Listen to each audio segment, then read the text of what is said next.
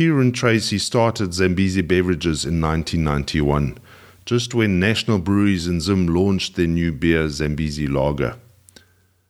At the time, Kieran imported Bohlinger's and Zambezi beer from Zim, Sol beer from Mexico, and he also distributed Two Dogs with Mike Haysman. Kieran tells us how he managed to sell between 30 and 40 containers of Zambezi lager when the Taverners Association had a dispute with SAB during the December 1993 period. Kieran then started importing seltzer and Icelandic water in a clear can in 1996, followed by Snapple and the mighty Monster Energy drink. My name is Holger Meyer, and this is Drinks World. I ran into uh, an old acquaintance today. Um, and it must go back to the, the late 90s. Early 90s. Early 90s. In the early 90s, I met Kieran Tracy, who was distributing Zambezi lager in those days.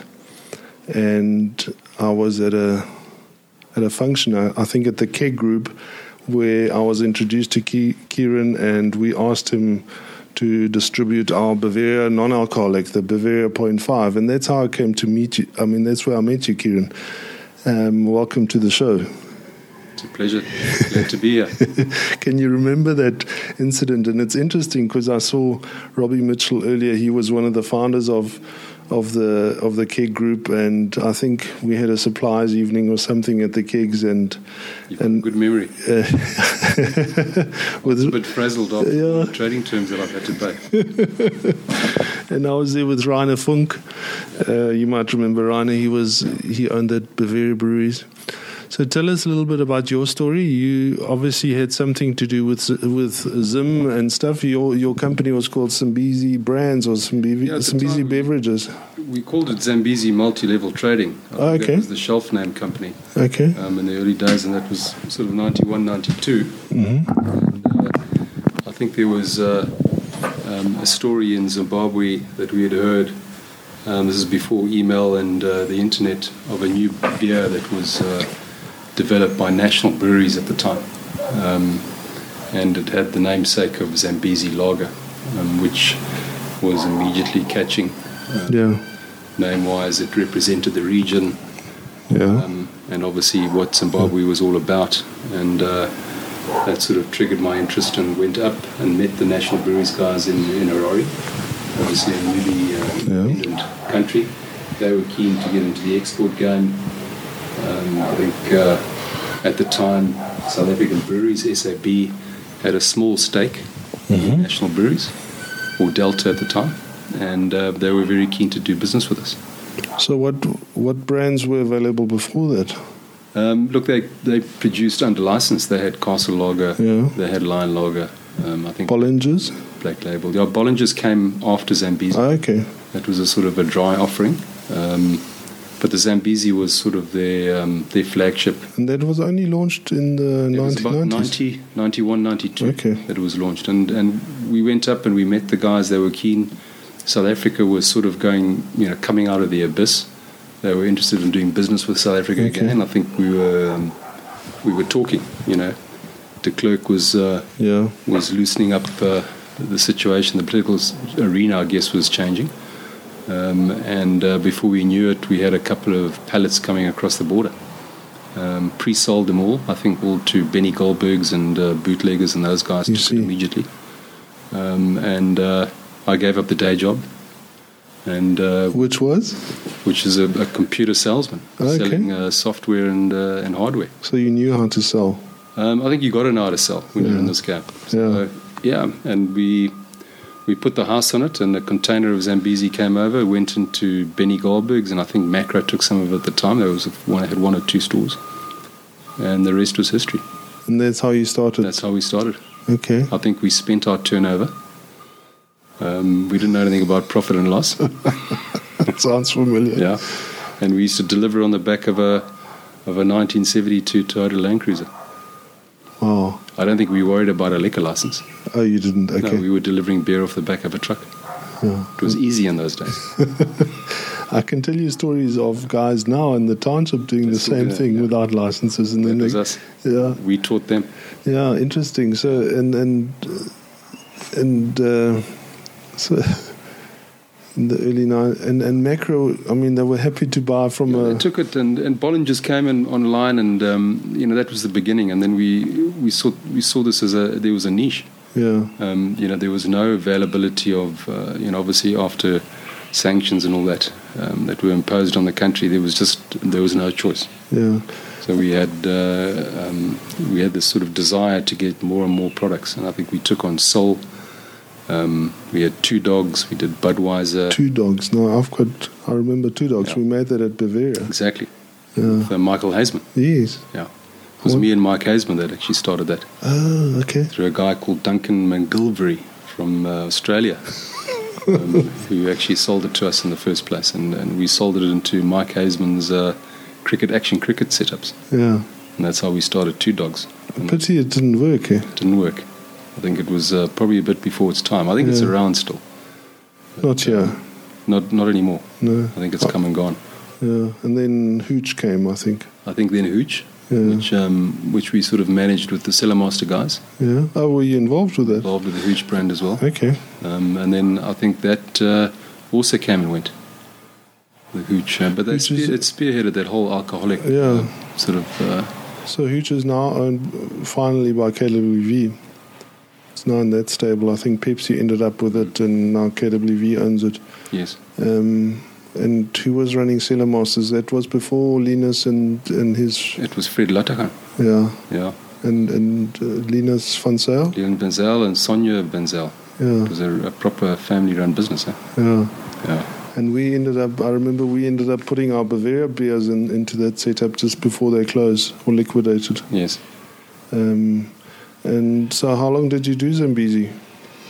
Yeah, the the Zambezi story. uh, You know, we obviously went through um, through ups and downs. I think our biggest threat was uh, SA Breweries.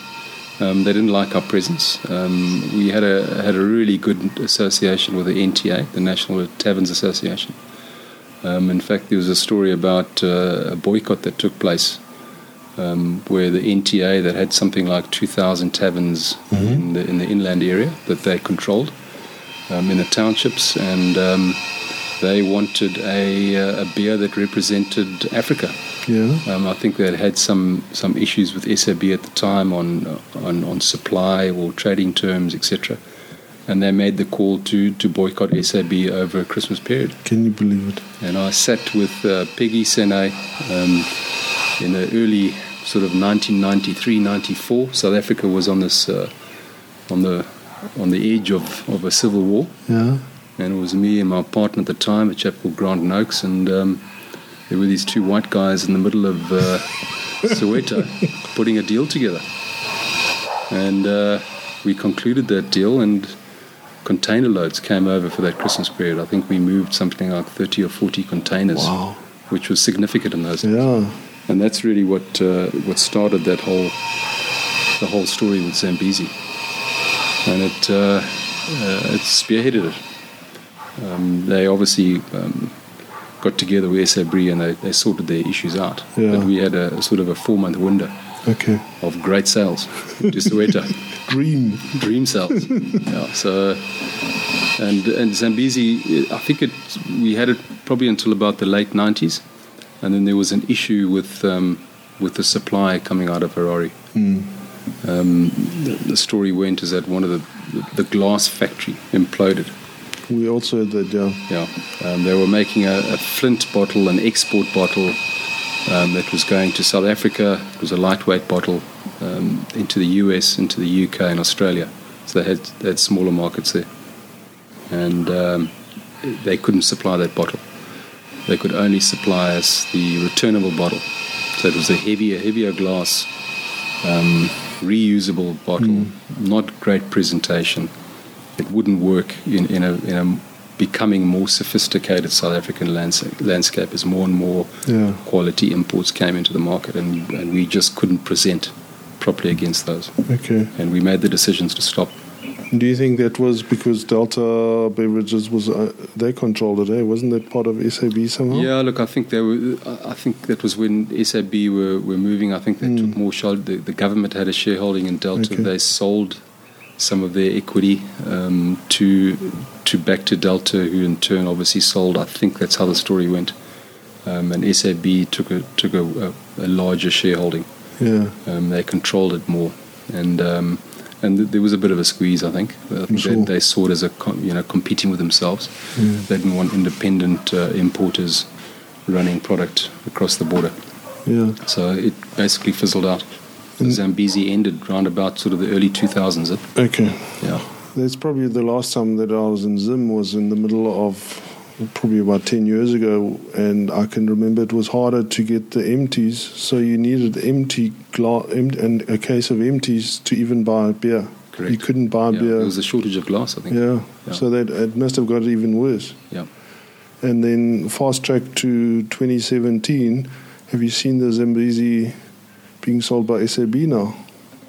In South Africa. Yeah.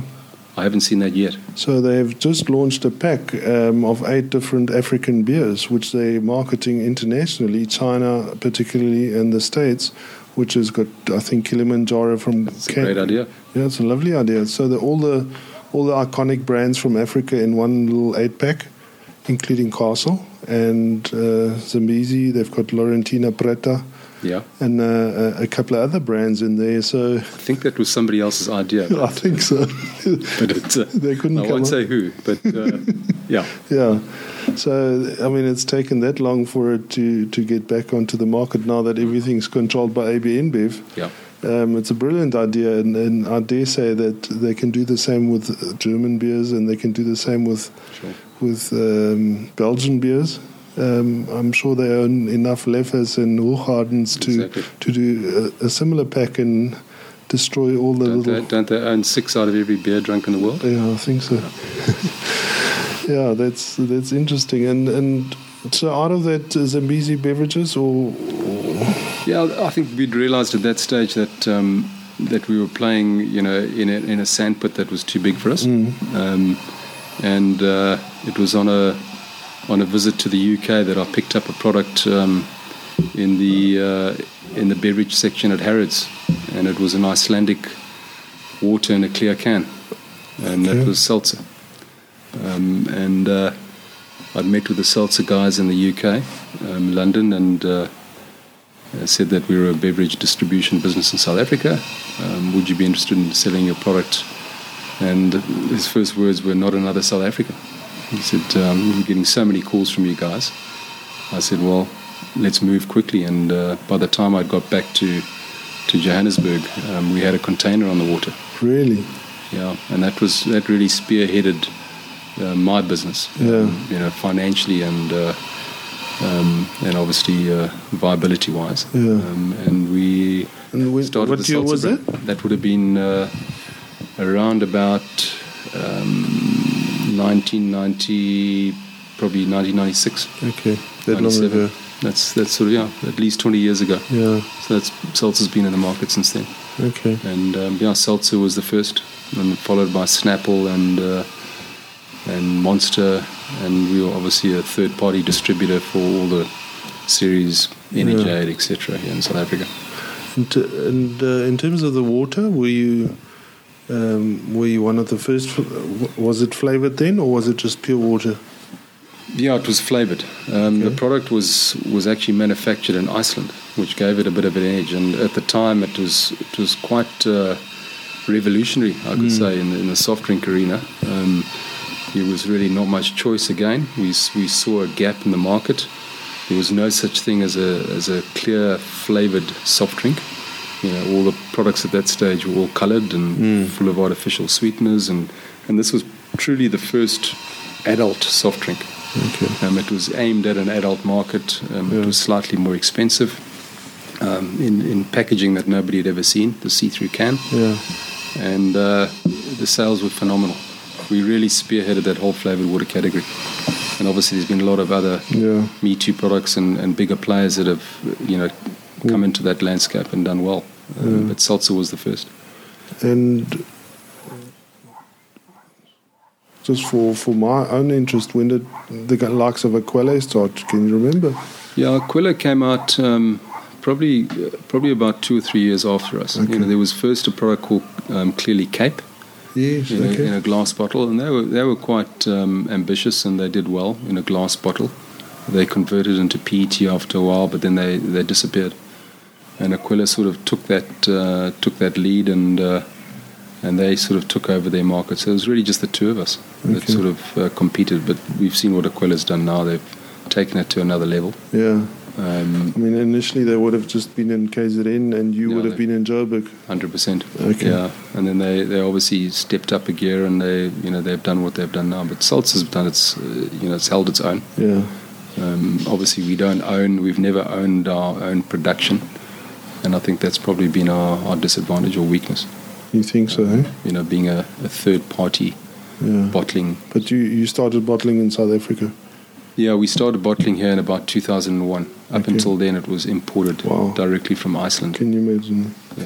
so you know the exchange rate played a part there as well. You know, as the rand got weaker in time, you know, it just wasn't viable to import. And with other players coming into the market, Yeah. it was a, it was a price issue. Yeah, always. so we eh? had to make locally, Okay. and and, uh, and that was it. And who owns the brand? Um, Supergroup owned The actual brand. uh, the seltzer brand itself. Um, in South Africa, it's owned by Supergroup, Mm-hmm. um, but there's nobody um, else globally that is doing a seltzer branded water anymore. It doesn't exist globally. Okay. Um, there is a, a factory in, in Wales that is producing the same product for Boots, but it's as a private label. Okay. But the, the word seltzer means water or, or Yeah, a, bottled it, water. I believe it's got a German um, Connotation. origin, Yeah. um, and it means flowing water. Okay, Um, but I mean, uh, I know if people talk about seltzer, they talk about bottled water. Yeah, I think it's got a generic term as Yeah. well. You know, So it's um, quite a good brand that you had. in the US, you know, they call um, sparkling water seltzer. That, that's sort of their generic Okay. term for it. So people sort of they think they know it, but they don't. Mm. They've just heard the name before. Okay. So you, do you know the German joke? Or I mean, obviously I'm, I'm from German heritage, but if, if if the Germans want natural water, it's, it's sparkling. They think that's That's the natural version. that's the natural version really? of water. and if you if you give them flat water, that's not water. That's Oh, really? okay. And when did I mean your other big thing was obviously um, Snapple and, and Monster. When did you start those? Yeah, Snapple was started um, around the the first World Cup in '95. Um, it was Must have been difficult, expensive products. Yeah, at, at, at that stage it was a it was a Quaker Oats. It was owned by Quaker Oat, which was that uh, that massive uh, uh, FMCG company based in Chicago. They owned Snapple and Gatorade, Okay. um, and they really wanted to push the Gatorade product uh, more than Snapple. Um, and in fact, the Gatorade product didn't work here. Um, we had probably 70% of our inbound consignments were Gatorade and 30% Snapple. And uh, it was actually, the success was in reverse. Yeah. Um, the Snapple was the successful, that was the product that South Africans could relate to. They understood it, they got it. Whereas Yeah. Gatorade, we were competing against the Powerades and the, Ener- well, at the time it was Energade. Um, I think there was Lucozade as well, and then Powerade to, to, at a later stage. So it didn't sound It didn't, it didn't work. Yeah. Um, you know, as we know, Gatorade's the number one globally, but Mm. uh, it's never worked in South Africa for some reason. Um, so Snapple was it, and uh, um, we, we we purchased Snapple from Quaker, and then Quaker sold the product to to Triarc, and then Triarc Beverages sold the product to Cadbury Schweppes, um, who in turn hived, uh, well, split the business, and, and and Dr Pepper Snapple was created Okay. as it is now today. So it's still a, a Cadbury's in a dotted line product, but it's run and owned by Dr. Pepper Snapple. Okay. So Snapple has been around since uh, mid 95, mid 90s, 95, 96, and uh, it's still going strong as an import. Amazing how I mean such an expensive product can work in a in a country like ours. Yeah, I think um, you know we we quite um, US orientated. Mm. Consumers here in, in South Africa, um, they sort of uh, aspire to American brands, in a big way. Um, and and I think Snapple is kind of unique because there's nobody here that really competes with it. Yeah. You know, it sits in its own category. It's just too hard to get that bottle, I guess. I think it's the glass, it's, it's the way they manufacture it. It's got no preservatives and you know unique, uh, Yeah. you know unique tastes and, and flavors. But it's it's it definitely resonates, and, and they've done exceptionally well in this country. And it and it holds its own. Very elastic, prices high, people still buy it. Still buy it. Yeah. Yeah. And uh, when did the monster story start? At the same time?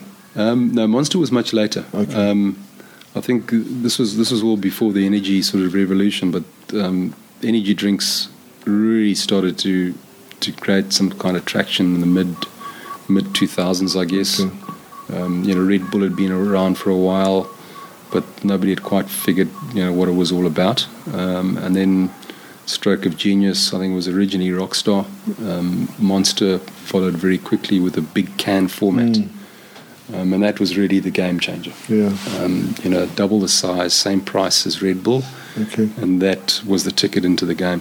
Um, Because I was distributing um, or redistributing Red Bull into the nightclubs and the on trade and, and the taverns and stuff in Durban, and then along came Monster. yeah, yeah. Monster came, and uh, that was 2007, and uh, Okay. it was hard at first.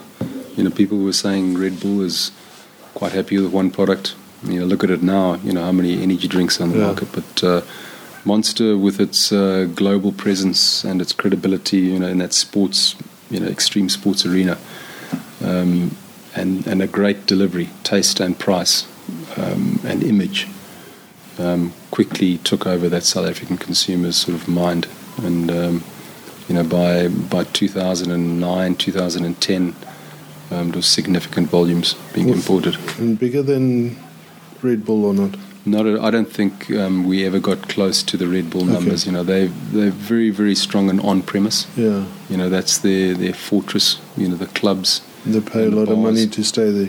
Yeah, I think that they they've earned their they've earned their right. You know, to control that Yeah. space. Um, you know, it's the go-to mixer. It's it's the go-to pick me up in that in that environment. So nobody And orders Smirnoff and Monster. Yeah, Or, or Jägermeister and Monster. very very un- Yeah. unusual to find that. You know, it's Yeah. it's Red Bull owns that. so it's a forecourt supermarket. It's a forecourt. It's a it's an on the it's on the move. It's on the go kind of uh, purchase, I guess. Um, but it but it's a credible opposition to to Red Bull, and as you can see in the states, they're pretty much neck and neck Yeah. As far as volumes go. But uh, as you know, Coca Cola own a portion of Monster now, Okay. and uh, they have the global distribution rights, okay. and um, they have it here in South Africa. And is it true that uh, that it was started by South Africans? Um, yeah, you, um, largely correct. Um, there was a gentleman here um, who was uh, South African, ex-South African. He left um, Johannesburg and settled in, in California, Mm. and he bought a, a fledgling uh, beverage business called Hansen's, Mm-hmm. um, Northern Californian origin, I think. And I'm not too sure how the story went and how they went from selling a juice type product and going into a you know quite a edgy energy drink.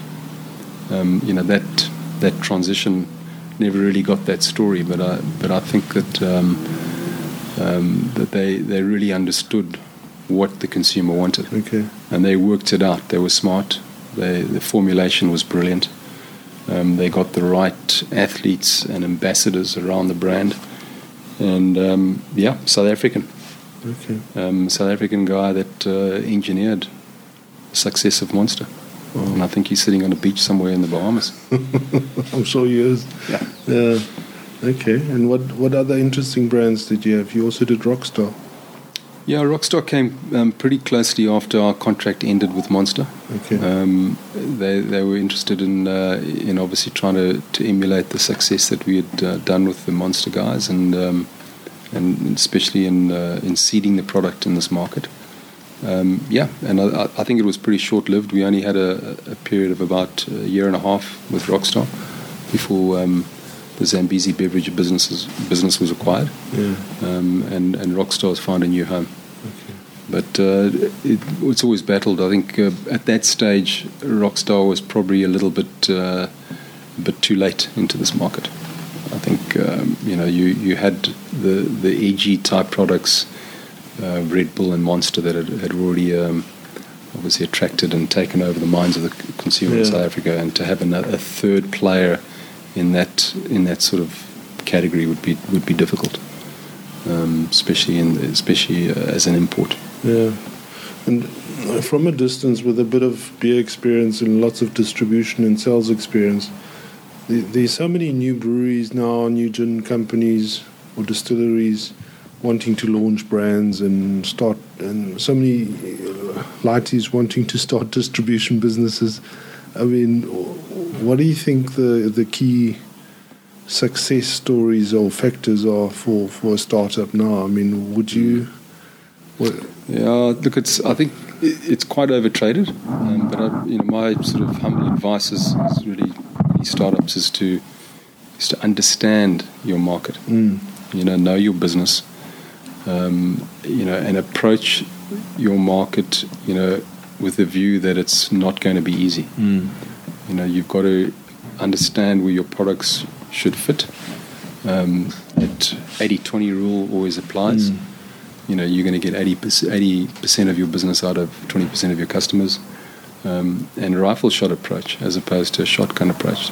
You know, and, and building it, you know, from the foundation up rather than trying to push volumes, you know, at a large format yeah. supermarket or group and walk away. That, that does not work. And how did you do that with forecourts or? Yeah, I think your your mom and pop stores, you know, up and down the high street, Okay. you know, going store by store. That's that's been my philosophy. those aren't around anymore, are they? They're not not so much, but Okay. I, I, I still think that that philo- philosophy applies. You know, it's all about you know getting you know getting those influencer zones right. You know, making sure your demographics are right. Um, selling your product where people will buy your product, not sort of uh, you know shotgunning it out there and hoping for the best. Yeah. Um, but um, yeah, it's it's having the right product, and it, and at the end of the day, it's got to taste good. I think a lot of people forget about that. Might have the greatest label, the greatest Yeah. bottle, the greatest price, um, a real cool name, but if it doesn't taste good, Yeah. you won't get that second purchase. Okay. Yeah. And you never, you never ventured into the liquor business again after Zambezi? Was No, I think we were we were dead scared.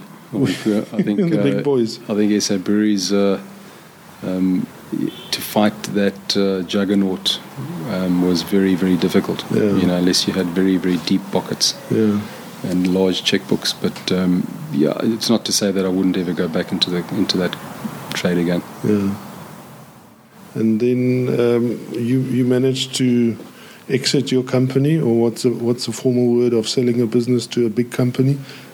To exit, uh, yeah, look, I think it's uh, any entrepreneur's uh, dream would be to to be acquired by another business. Yeah. Um, I think we were fortunate that um, we uh, we had um, a company like Supergroup that that uh, has has harboured our products, um, and um, yeah, it's it's been it's been positive. I think it was a good thing. And the reason they bought it was because you had good contacts with with the with the Snapple guys, or or Yeah, I think I think they they saw it as a, at a time in their in their evolution that they were looking for brands to add Mm. value um, to their business, and, and I think they've done that. I think they're on a on a path now.